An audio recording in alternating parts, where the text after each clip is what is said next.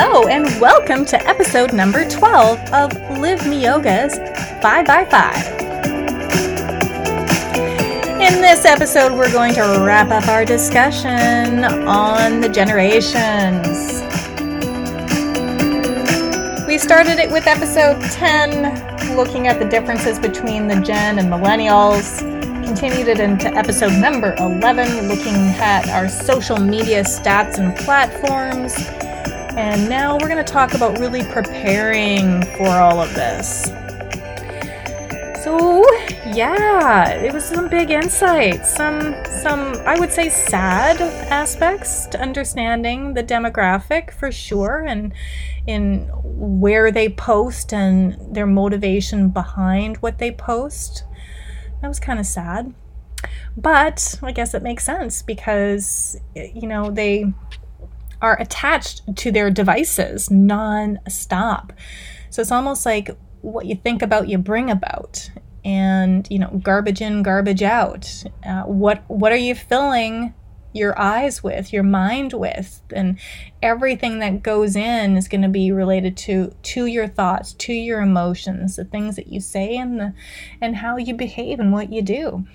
And they're putting a lot of effort and time into their social media on their phone, Snapchat, YouTube.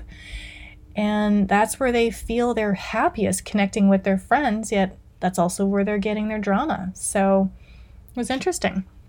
So, but we do need to prepare for this generation in our business. Doesn't mean we have to completely revamp our digital strategy strategy just yet, but you definitely want to start experimenting. I would say doing, um, you know, looking at one form of copy over a second form of copy. Which one performs the best? in this age group because they do have the billion dollars, you know, in their futures to be spending and they're concerned about going to university. So, scaling your business, grabbing their attention is something that you definitely want to have on your radar because no way about it, you are going to be doing business in an online mobile platform. And that's where they're going to be hanging out, used to living, used to finding, used to exploring on these platforms. So, let's uh, look at different ways that some pointers, for example, with what you can do right now. I touched a little bit about this in episode number 10 in auditing your strategy, your digital strategy specifically. You want to make sure that your platforms are very friendly for them. So, again, website, don't don't scale your website as if it's going to be, you know, people looking on their laptop screens at, at your website. Look at it from a mobile device perspective that that is a big thing.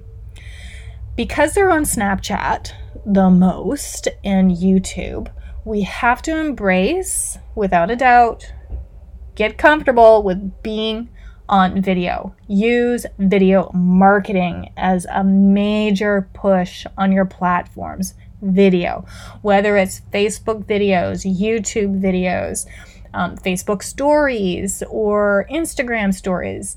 Pinterest, get on Pinterest, put videos up there.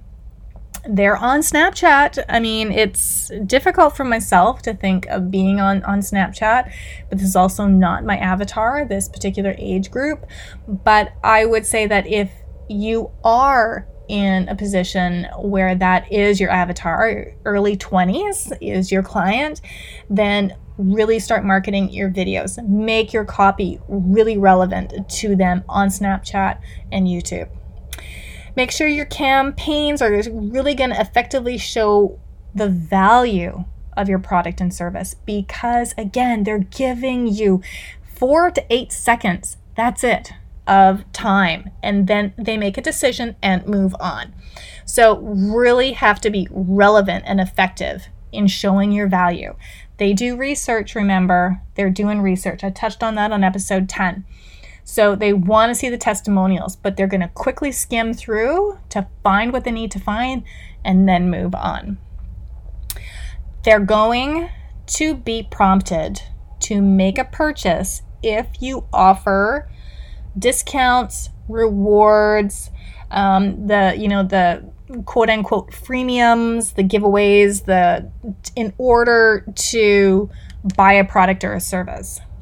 So I for myself am really creating a content based um, freebies, freemiums that I am giving away to my potential customers, but also my existing customers. So they're very much also looking for freemiums, this demographic.